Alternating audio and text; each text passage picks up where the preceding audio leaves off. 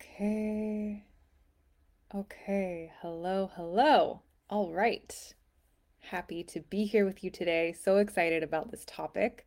Um, let's just dive in. So, I'm going to be sharing some simple ways to really thrive during winter um, without things like seasonal affective disorder and winter blues and some of these really common, uh, just kind of yuckies that many people tend to experience during winter, especially sensitive, deep feeling folks. So, we're going to discuss the purpose and meaning of winter, and um, I'll share some really simple yet awesome, profound things that you can begin doing today to really build your resilience against things like the winter yuckies. I just made that up right now. I love that.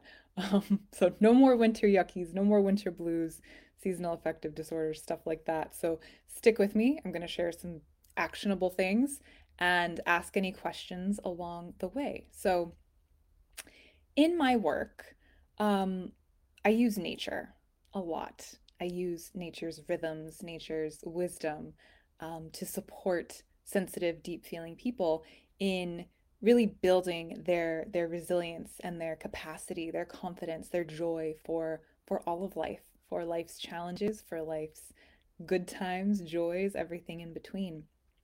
Nature is truly our mirror. It is the most constant, um, true thing that we have. So these these rhythms are ours. They're in our body, they're in our minds. They they are our teachers. They they really are here to model to us what it means, what it looks like to to live and to live well, to live in a way that is just as effortless as the turning of the seasons, to really be in that place and to allow space for for all that that life brings our way. So I love working with the seasons and on my my wheel of the year that I've created winter is a time that I refer to as the void. So it's a time between times. It is a place of of gestation and darkness and surrendering and stillness and resting and it's truly the place of no thing that is the source of all things. So if we kind of pause and think about that for a moment, how might we then be acting or or not acting in this time? If this is, you know, we can think of like the womb and a time for gestation and a time for um listening and being and being in this this place of nothingness before something arises how might we how might we be differently yeah I'm curious what, what's coming up for you. Just like pausing and feeling into that. How would that influence my choices, my actions? So this is not a time to like try to keep up. It's a time to to pause, to wait, to watch and listen before acting. The acting will come soon enough, right? The the leaves will start to come back to the trees. The first little flowers will start to pop up. And right now, this is that just kind of like empty nothingness. Right? So our modern modern world doesn't like to pause. It doesn't like times of nothingness. It doesn't like the void. The the normal world doesn't recognize or align with natural rhythms and demands kind of this like sameness, this this high output productivity 24/7 365.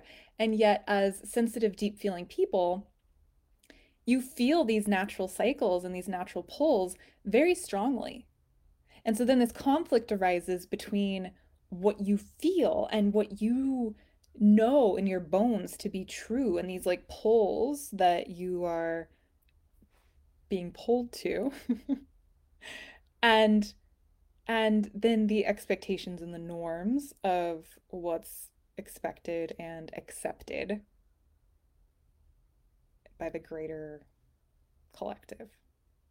And so then, you know, when we have this maybe weak sense of self or this this lower sense of of confidence, um, it can be hard to follow our own inner spark, our own inner knowing. And so that right there is where I invite you to look more than, you know, oh, get your vitamin D and oh, get some extra sleep. Like those are all wonderful. And they're just kind of like band-aids over this real root cause, this real root um, thing that is zapping your your resilience not just in winter it's going to show up in other places as well other seasons other areas of your life other things. So when we feel we can't keep up a sense of shame results and shame arises anytime we feel our sense of safety belonging contentment and joy to be compromised to be threatened.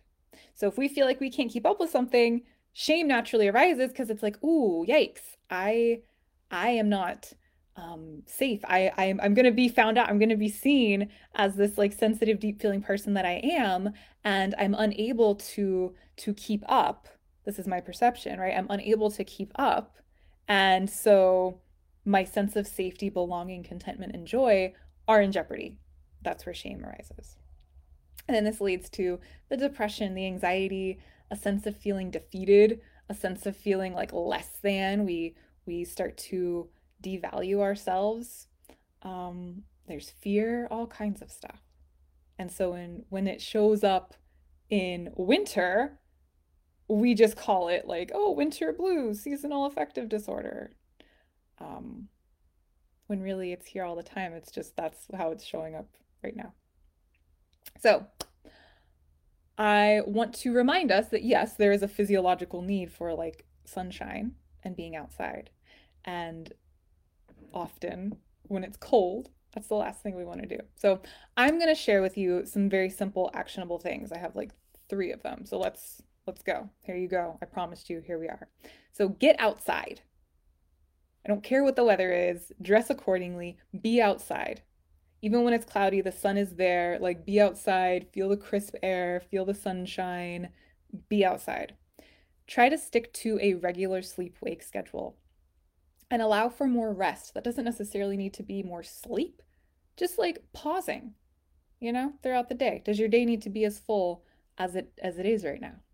Is there a way to make it less full? And get moving. Get moving, really favoring like shorter bursts of higher intensity movements.